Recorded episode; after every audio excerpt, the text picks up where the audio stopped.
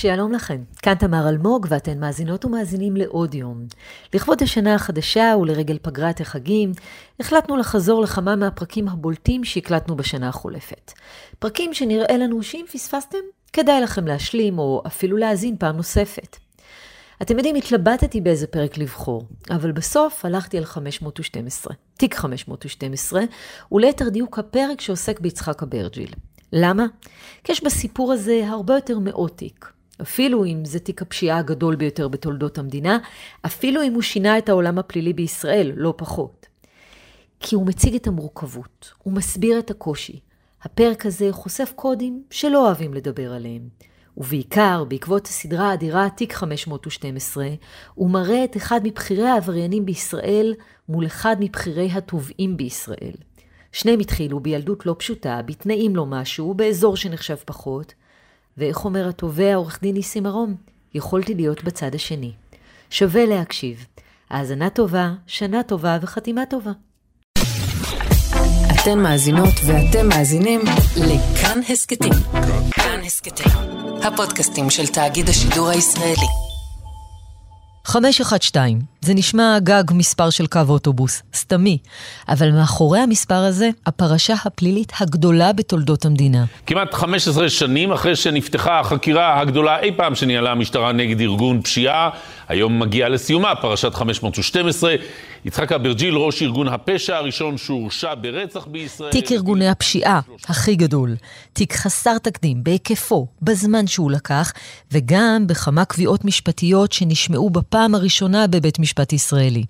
בראש המורשעים בתיק הזה, ראש ארגון הפשיעה יצחק אברג'יל, שנידון לשלושה מאסרי עולם ועוד שלושים שנה בכלא. שקר נעשה בכל מקום, אם זה בפוליטיקה, אם זה במשטרה, אם זה בפרקליטות, שני דברים. ועכשיו אתן מוזמנות ומוזמנים להיכנס איתנו למאחורי הקלעים של התיק. אהלן, אני תמר אלמוג ואתם על אודיו, הסכת האקטואליה של כאן. כמעט 20 שנה מאז החלו החקירות בתיק הזה, שבע שנים מאז כתבי האישום, 18 נאשמים, שישה עדי מדינה, 50 אלף האזנות סתר, שלקח לתובע כמעט שנתיים להקשיב להן, 300 דיונים בבית המשפט, ותיק אחד ששינה הכל, תיק 512. עוד מעט נשוחח עם עורכת הדין שרון ארציון מפרקליטות מחוז תל אביב, ממובילות התיק, אבל עוד קודם, איתי יוצרת הסדרה על התיק הזה, שמשודרת בכאן 11, עדי מאירי. שלום עדי. שלום תמר. מה מוביל אותך ואת טל ברדה ליצור את הסדרה הזאת? מה ביקשתן להראות כאן? תראי, הכל התחיל ביום הפיגוע הפלילי. 2003, דצמבר, אני עומדת בצומת, בדרך לפגישה ברחוב אלנבי, ואז פתאום אני רואה פיצוץ. גל כזה של עשן מטורף, אנשים עפים. עכשיו, אותה תקופה, את זוכרת בוודאי, תמר, אה, הייתה תקופת פיגועים. הייתי בטוחה שזה פיגוע, שאני רואה פיגוע, ומיד ככה לקחתי את הטלפון ועליתי לשידור. ואז לאט לאט אני מתחילה להבין, אני רואה את אה, זאב רוזנשטיין, שהיה אז יעד של המשטרה, בורח מהמקום. אני רואה פצועים, אני רואה סוג פציעות שלא נראה לי כמו פיגוע. ואז אני מבינה לאט לאט שיש לי פה עניין עם פיגוע פלילי. קציר הדמים, שלושה הרוגים ו-49 פצועים, בניסיון נוסף, השישי במניין, לחסל את העבריין זאב רוזנשטיין. עכשיו, לאורך השנים, כל המראות האלה והריחות ועצם הפיגוע שהיה מאוד יוצא דופן באותם ימים בזירה הפלילית, גרמו לי לחשוב ולהבין שאני רוצה לעשות פרויקט שיפצח את מה שקרה כאן. עכשיו, לא, הכי קל זה לבוא ולהגיד, אני אבוא ואשמע את המשטרה ואשמע את הפרקליטות ונראה איך מטפלים בזה. אבל אני רציתי לשמוע גם את הצד השני. את יצחק אברג'יל. את יצחק אברג'יל, מי שהמשטרה, תמר, ייחסה לו את האחריות לפיגוע הפלילי הזה. ו... ולא רק לזה, נאמר, הוא ראש ארגון הפשיעה הראשון. שמורשע ברצח, בשלושה מאסרי נכון, רצח הוא מורשע. נכון, הוא נשלח לשלושה מאסרי עולם, הוא הורשע גם בעבירות סמים, בהלבנת הון, ובכך שהוא עמד בראשות ארגון פשיעה עם אמירות מאוד קשות ומהדהדות של בית המשפט. אבל אותי עניין לשמוע לא רק את הצד של המשטרה שאומרת שהוא והוא והוא, אלא לשמוע ממנו מה גרם לו מלכתחילה להפוך להיות אה, ראש ארגון פשע? עד כמה באמת הוא קשור למקרה הזה, ועד כמה סביבת הגידול שלו, בית הגידול שלו, שזה המקום שהוא נולד בו וצמח בו, שזה הסביבה שלו. מגיל תשע לא כלום, הייתי רוצה נעליים, הייתי הולך לבריכה, גונב נעליים. הייתי רוצה בגדים, הייתי הולך לקבר, גונב בגדים משכונות אחרות. לשכונה הזאת גדלתי, בשכונה הזאת נולדתי. שזה המצב הכלכלי, שזה ההורים, המשפחה אה, והחברה שסביבו, תרמו והפכו אותו לכזה. כי למה? כי בסדרה, אני וטל ברדה הבמאית ישבנו, ופתאום גילינו שניסי מרום, שהוא התובע מפרקליטות מחוז תל אביב, ראש צוות התביעה, ראש מי צוות התביעה. שפענח חלק ניכר מהתיק הזה. נכון, שהוא בעצם זה שהעמיד אותו לדין. מסע בן אה, 18 שנים שמגיע היום לסיומו, בהטלת עונשים חמורים וחסרי תקדים על ראשי וחברי ארגון הפשיעה המסוכן והאלים ביותר שפעל בישראל מראשיתה. סוג של ראש בראש, גדל בדיוק באותם תנאים, בדיוק באותו מקום, בדיוק עם אותה סביבת גידול. אחד הפך לעבריין, לראש ארגון פשע, השני הפך לתובע, ובקלות תמר היה יכול גם להיות באותה מידה אותו ראש ארגון פשע. הוא אומר את זה, עורך דין ניסים מרום, בסדרה. הוא אומר את זה. הוא אומר, אילולא ההורים שלי, אני הייתי בצד השני. ברחוב שגרנו, לא בשכונה שגרתי, באותו רחוב ממש, גרו מספר עבריינים. זאת אומרת, משפחות שנאבקות בתוך ארגוני פשיעה מוכרים. מעשי רצח שקרו שם, לפחות שניים שאני זוכר. כל הילדות שלי, אה, כאילו אני הייתי הבעייתי. בסוף היום, לקראת ערב, אבא היה חוזר הביתה, ואז אמא הייתה מונה לאבא את הפשעים ש... שעשיתי. כתב פירות אצל השכנים בלי רשות, כל מיני דברים, או יצא מהחצר, אוי ואבוי. אני אומר לך שבלי ההורים שלי, לא הייתי, בטח לא עורך דין, אבל מן הסתם גם בלי בגרות, לא הייתי שם, זאת אומרת, לא הייתי פה. לא הייתי פה, בוודאות לא הייתי פה. מה היית? אני מניח שהייתי בצד השני. ואז אני וטל באות ומנסות לפצח, ולהבין איך זה קרה. כמה יצחק אברג'לים עוד יכולים לצמוח ולגדול. מה האחריות שלנו כחברה, וזאת הסיבה שבאנו והחלטנו אה, לשמוע אותו, להקשיב לו. זהו, הוא נשמע בסדרה הזאת, שהיא באמת מרתקת. תודה רבה. שומעים אותו מדבר, והוא מדי פעם חוזר ואומר, אני ניסיתי להיות נורמטיבי. אשתי בהיריון, נולד לי ילד. אני חי נורמטיבי, הבית שלי חי נורמטיבי. אנחנו מתעלים מהדרגה, אני מתחנן לאשתי. אני אומר לעצמי, בואי נשנה את המשפחה לקאופמן, לפחות לעתיד של הילדים. היא לא רוצה. אני רוצה. הוא ניסה ונתנו לו צ'אנס, ואת בטח זוכרת גם את ההופעה ה... הבלתי נשכחת שלו אצל דן שילון, כשהוא בכלא, יושב על רצח, ומוציאים אותו מהכלא קצת לפני השחרור, הוא יושב שם ואומר, אני עם הפשע סיימתי. איך להגיד, מי זה איציק אברג'יל? אסיר, אדם, שהאמין בדרך חיים מסוימת, שעם השנים התחיל להתפכח בבית סוהר. שאמרת לי, ממה אתה פוחד שאתה יוצא החוצה? אז לעשות פשע, אני בטוח שלא יעשה. היום אני פוחד מדברים הרבה יותר קטנים, כמו לפגוע בצורה קטנה, או לפגוע באיזשהו דרך באשתי שאני אוהב אותה. אני לא רוצה לאכזב אנשים שנתנו בי אמון. ואני חושבת שהיו באמת תקופות שהוא באמת סיים וראינו אותו בחוץ. היו uh, קטעים וחלקים בחיים שלו שהוא היה בחוץ, מחוץ לכלא. אבל את הפשע הוא לא עזב, הוא נשאר שם. ואני חושבת שהתפקיד שלנו כחברה, וזאת אחת הסיבות, uh, תמר, שכן, אני חושבת, יעניין כל אחד ואחד שחי כאן ו... ומגדל כאן ילדים, לשמוע את הדברים שלו, להבין איך הוא צמח ונהיה יצחק אברג'יל. ומה שמעניין אגב, את הלימודים שלו, הוא אדם חכם, תקני אותי אם אני טועה. מאוד, מאוד. ולקרוא הוא למד בבית הכלא, נכון. מעבריין צמרת אחר, אחד נכון. השמות הכי מוכרים. נכון. ו... שמעיה אנג'ל. והוא הופך לאדם שהוא אוטודידקט גם בתחום הפשיעה. נכון. הוא יוצר תחומים של פשיעה שלא היו כאן קודם. תראי, את- כש, כשדיברתי איתו, אז יש פה סוג של אוקסימורון, יש פה סתירה מטורפת, כי מצד אחד אומרים לך כל השנים, זה האיש הכי מסוכן, הוא עומד בראש ארגון פשיעה, הוא עשה ככה והוא עשה ככה והוא רצח אנשים. מהצד השני, את מדברת עם אדם שהוא כריזמטי בצורה בלתי נתפסת, ואני אומרת את זה כמו שזה. זאת אומרת, את לא נתקלת ביום-יום, תמר, באנשים ברמת הכריזמה שלו. הוא סוחף נורא, הוא משכנע. הוא קורא בכלא ניטשה ופרויד. את מבינה את העומק שלו, את מבינה את ה... שיש לך פה עסק עם בן אדם שהוא מאוד מאוד חכם, שהוא משהו אחר. וקשה מאוד אה, כשאת נסחפת ושומעת את הדברים שלו ואת החוכמה שלו ו- ואיך הוא מנתח דברים ואיך הוא מדבר על דברים, לפעמים שכחתי ש- שאני מדברת פה עם יצחק אברג'יל, שהוא ראש ארגון פשע. זה נורא מבלבל. אבל יצחק אברג'יל של תקשורת זה לא יצחק אברג'יל אני. זה לא אני.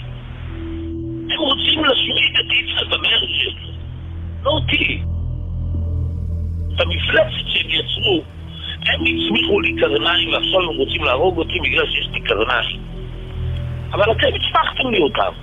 שיש אצלו גם פער, עוד פער שקיים, מתקשר למה שאת אומרת, הוא בין באמת החזות המאוד תמימה, הכמעט ילדותית, החיוך התמים מאוד, לבין מה שבהכרעת הדין השופטים מדברים על אכזריות בלתי נתפסת. נכון, מדברים על כך שהוא הוציא את הפיגוע הזה אל הפועל, שהידיים של הנרצחים, של שלושת הנרצחים, הדם שלהם על הידיים שלו. אנשים חפים מפשע שפשוט היו שם במקרה. נכון, עוברי אורח, כשנזכיר שזה היה ניסיון. אה, לחסל את אה, העבריין אה, זאב רוזנשטיין, בדיוק כשהוא נכנס לאותו צ'יינג', לאותו, לאותה חנות להמרת כספים ברחוב יהודה לוי בתל אביב, ובדיוק כשהוא יצא, הופעל מטען החבלה ושלושה עוברי אורח. קיפחו את חייהם באירוע הזה. ולא יכול להיות שאותו אדם שאנחנו באמת אומרות עליו שהוא כל כך חכם וכריזמטי, עושה הצגה גם בשיחות האלה מהכלא שמובאות בסדרה? תראי, אנחנו שואלות שאלות שלא לא כל השאלות זה שאלות של תגיד, עשית את זה? תגיד, אתה קשור לזה? זה ברור לנו מאליו, וזה obvious שהוא יבוא ויגיד, זה לא אני. אנחנו הלכנו למקומות יותר עמוקים של להבין איפה הוא צמח, מתי הוא התחיל להיות עבריין ולמה, מה היה יכול לעצור אותו, מה הוביל אותו, מה גרם לו אה, לחשוב שהוא יכול לא להיות עבריין. בהתחלה היה אצלי אידיאולוגיה. דרך חיים שהאמנתי בה, שמי שמלשין צריך למות. אבל זה כבר לא אני. בין הדמות שמצטיירת בחוץ ליצחק אברג'ל לביני, עולם ומלואו. אני שונא את יצחק אברג'ל, את לא מבינה? אני שונא את הדמות הזאת שיצרו בכלל. זה לא אני, כדור של גלגל, יצא בגלל שליטה, אין עליו שליטה. כל מיני שאלות שעניינו אותנו ברמה האישית, ורצינו להבין ולראות איך אנחנו כחברה מפנימים, אה, איך אנחנו לוקחים את זה למקומות שאנחנו יכולים כן לנסות ולעצור את היצחק אברג'ילים הבאים. כי בוודאי יש כאלה. מה הפתיע אותך, אגב, בדמות שלו? הוא בן אדם, אני חשבתי שהוא מאוד מאוד קר רוח. היו רגעים שהוא גם אה, אה, דמה, שהוא בכה וזה, את אומרת לעצמך גם, רגע, שנייה, אני מדברת פה עם מישהו ש... שהוא מואשם ברצח.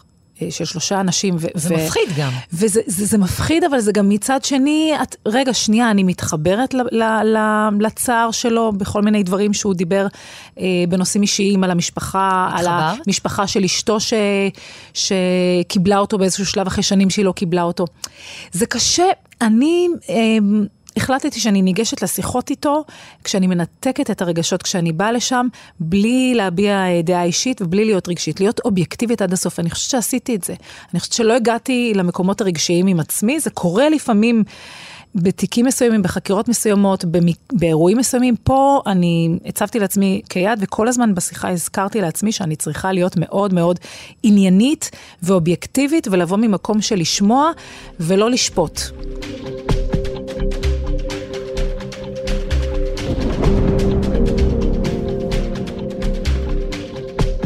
העניין הוא שאין ואקום בטבע.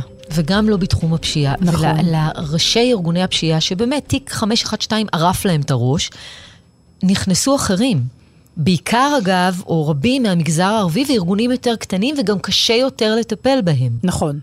אז במגזר, בחברה היהודית, הוואקום, כמו שאמרת, תמר, לא היה. אין רגע אה, אחד של ואקום, העבריינים מיד מזהים חולשה, מיד מזהים כשמישהו עוזב את התמונה או מועזב, ונכנסים פנימה ומשתלטים וממשיכים לעשות אה, את מה שהוא עשה או דברים אחרים, והיום הפשיעה היא אבל לא... לא באותה רמה, זה לא ברמה שלו. תשמעי, הפשיעה היום היא לא פחות אכזרית, אין שם גבולות, אין קווים אדומים, אה, דברים שנעשו פעם ועבריינים, קשה להגיד שלעבריין יש איזשהו כבוד ויש איזשהו קו אדום, אבל הפשיעה של פעם, העבריינים של פעם, היו להם איזה שהם קווים שהם, או הגדרות שהם בהסכמה לא היו שבשתיקה הולכים על עמדו עורכי בהם. דין, למשל, לא שזה- עורכי דין, לא פוגעים בשוטרים, אה, לא מתעסקים עם הדברים האלה, לא פוגעים בנשים. היום הקווים האלה נחצו, פוגעים בנשים, פוגעים בעורכי דין, פוגעים בשוטרים. עורך דין ניסים ארום עצמו אה, נכון. אוים ואובטח ברמה נכון. מאוד מאוד גבוהה. ניסים מרום עצמו אה, מאוים בתיק הספציפי הזה, והוואקום הזה לא רלוונטי, הוא לא קיים אפילו לרגע. הפשיעה הערבית שהזכרת אותה קודם, היא פשיעה שהייתה כאן כל הזמן, היא ברור שהיא מרימה ראש עכשיו. בשנים אה, שקדמו, וגם עם יצחק אברג'יל עצמו, היה שיתוף פעולה בין הפשיעה הערבית לפשיעה היהודית, לארגונים היהודיים. זה קיים גם היום. היום הפשיעה הערבית היא, היא לא פחות אכזרית מהיהודית, אם לא יותר. למה? כי בגלל שהזנחנו אותה, אנחנו, כחברה, לאורך השנים, המון המון המון שנים בהמון פרמטרים, אנחנו הגענו למצב שהם התעצמו, הם הפכו למפלצת דמונית, שהרבה יותר קשה לטפל בה. ייקח זמן. ייקחו שנים, את יצחק אברג'י לקח 15 שנה עד שתפסו זהו, אותו. זה 20 שנה כמעט מאז החלה החקירה. נכון. השאלה אם אנחנו הולכות לראות עוד הרבה מאוד שנים כאלה. אני חושבת שכן.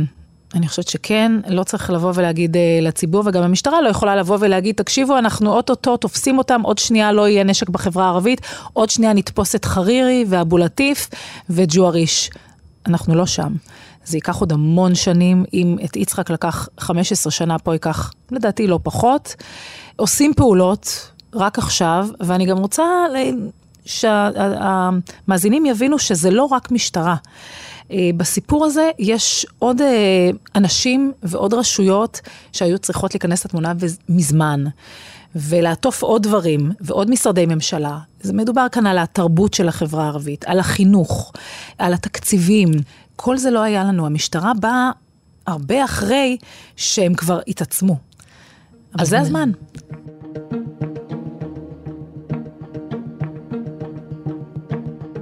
זה הזמן, נקווה שעוד אפשר uh, לעשות uh, תיקון. נדים מאירי יוצר את הסדרה יחד עם טל ברדה, פרשנית לענייני פלילים. תודה רבה לך. תודה רבה, תמר.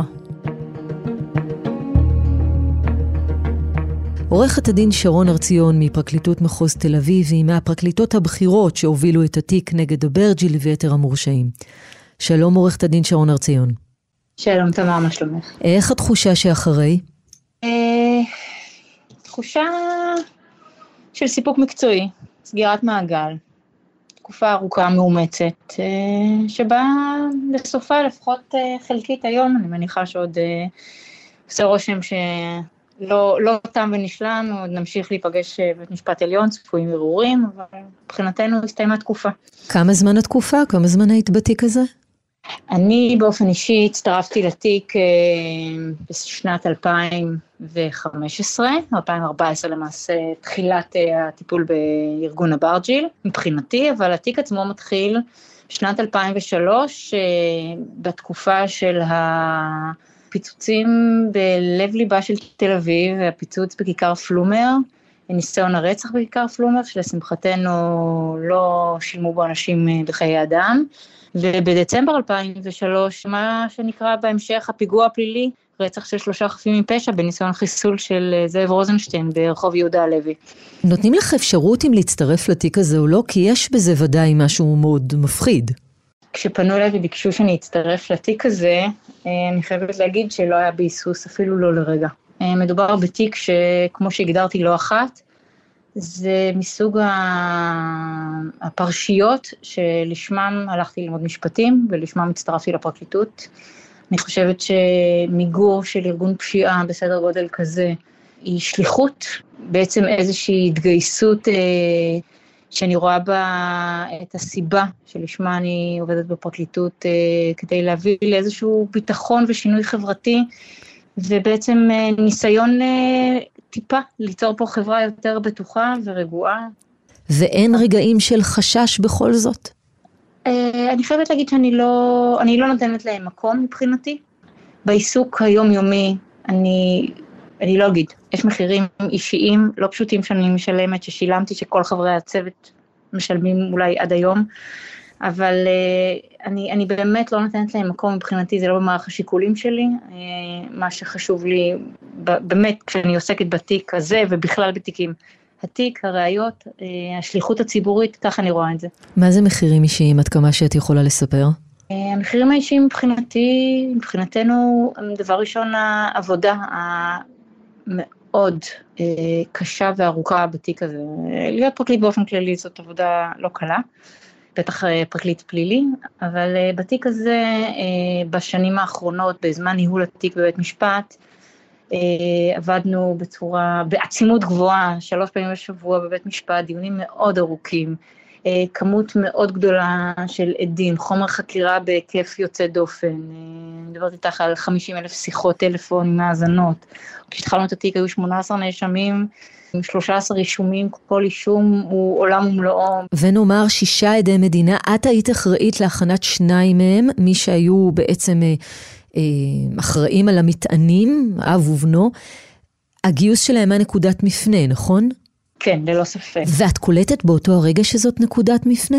כן, אין ספק שגיוס אה, שני עדי המדינה הללו היה נקודת מפנה מאוד משמעותית בכל הנוגע לתיקי האלימות אה, בתוך הפרשייה, כי מדובר למעשה באבא, שהיה מי שבנה את המטענים במו ידיו.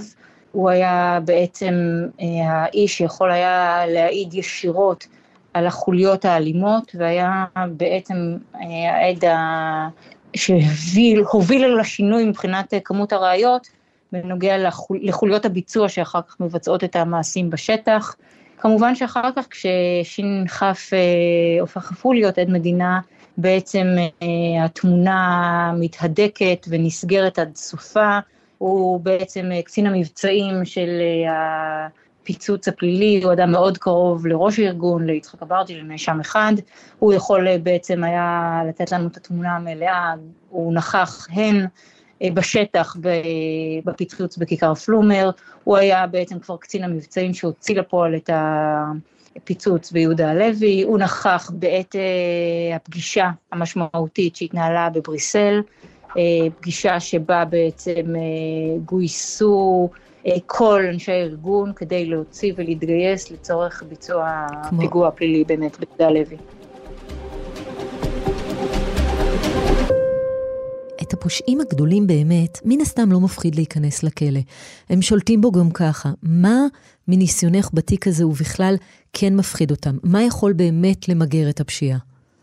דבר ראשון אני אגיד שאני חושבת שכל אדם אה, בר דעת אה, לא רוצה לסיים את חייו בכלא. תקופות מאסר ממושכות, כפי שהוטלו בתיק הזה, הן מרתיעות ומשמעותיות. אה, אני חושבת שהרתעה משמעותית לא פחות היא הרתעה של אובדן הכוח. אובדן החיילים, האובדן היכולת הכלכלית. אם יש דבר שאני חושבת שהיווה פה איזשהו מסר מרתיע, אה, גם לארגוני פשיעה אחרים, היא העובדה של אובדן האמון של ארגוני פשיעה באנשים שלהם. העובדה ש... שאנשים מאוד קרובים לראש הארגון יכולים פתאום להפוך להיות אה, עדי מדינה, היא כבר מאוד מרתיעה. כל אדם שמנהל ארגון פשיעה מהסוג הזה, צריך להבין שהוא לא יכול לבטוח באמת באף אחד. כל אדם יכול להפוך להיות עד מדינה כנגדו, אה, ולכן הדבר הזה הוא מאוד מרתיע ומשמעותי. ויש עוד דבר אחד שאנחנו גם אה, רואות אותו בסדרה, ובכלל גבולות נחצו. פעם היה... היה מדובר על קודים של ארגוני פשיעה, שיש דמויות שבהם לא נוגעים, שיש דברים שלא עושים, היום כבר אין דברים כאלה. דבר ראשון, אני חייבת להגיד ש... באופן כללי. הפשיעה הולכת ונהיית אה, חמורה יותר, קשה יותר, אה, הקודים אה, נשברים אט אט. בתיק הזה שהפשיעה בו מתנהלת שנים ארוכות אחורה, מציג לנו בצורה הכי מוחשית את העובדה שגם אם אתה יכול לחשוב שמדובר בעצם בסכסוך בין עבריינים, הציבור התמים, עוברי האורח לא יכולים להיות שקטים ולהגיד זה לא מעניין אותי. כי מי שנפגע בו בסופו של דבר, הם עוברי אורח תמימים. שלושה אזרחים שאין להם קשר לסיפור, שילמו בחייהם. 50 איש נפצעו, רכוש אה, של אנשים תמימים נפגע. המלחמה הזאת היא מלחמה שפוגעת בנו, באזרחים, וכולנו בעצם עלולים להיפגע, ולכן אנחנו לא יכולים להקל ראש. את מרגישה איזושהי הקלה עכשיו כשזה יסתיים, או שאת אה, לא מרשה לעצמך אה, לנוח או לקחת אה, קצת חופש? אני חושבת שאנחנו לא יכולים לקחת חופש, כי אנחנו ממשיכים לטפל אה, בפשיעה. יש הרבה מאוד אתגרים היום אה, בפרקליטות באופן כללי, יש לנו הרבה מאוד אתגרים אה, של אלימות בחברה הערבית, שהפרקליטות היום מגויסת בצורה מאוד משמעותית בניסיון באמת למצוא פתרון לדבר ייקח, הזה. השאלה אם זה ייקח שוב כמעט 20 שנה לפצח את הקודים. אני מאוד מקווה שלא, אני מקווה שאנחנו חכמים יותר, אה, למדנו לפעול, כל אה, תופעה כזאת דורשת בעצם דרך פעולה אחרת, אבל אני מקווה שעם הלמידה שלנו נוכל לפעול בצורה אפקטיבית. אני גם מקווה שאנחנו מצליחים בתיק הזה להחזיר גם את אמון הציבור, כי בשנים האחרונות נשמעים עוד ועוד קולות של אה, ירידה של אמון הציבור ברשויות האכיפה, בפרקליטות, ואולי אנשים היום רואים ומסתכלים עלינו ומסתכלים על הפסיקה של בית משפט ועל המלחמה העיקשת שלנו, אה, גם כל כך הרבה שנים אחר כך, ומבינים שגם 19 שנה אחרי, אה, רשויות האכיפה, הפרקליטות, המשטרה, בשיתוף פעולה, לא נחים, בניסיון באמת לבוא חשבון ולסיים את המלחמה במי שגורם פגיעה באזרחים, בחפים מפשע. ואני חושבת שזה גם מסר מאוד מאוד חשוב לאזרחים. שהם צריכים לדעת שאנחנו שם, ולנסות להרחיק עד כמה שאפשר ולפרק את, את אותם ארגונים ואת אותם כוחות שפוגעים בשלווה ובביטחון של כולנו. עורכת הדין שרון הר ציון, מהפרקליטות הבכירות אה, בתיק הזה, תודה רבה לך.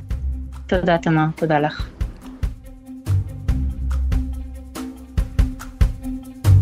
עד כאן עוד יום על תיק 512. הסדרה משודרת כאמור השבוע בכאן 11, וזמינה גם בדיגיטל של כאן.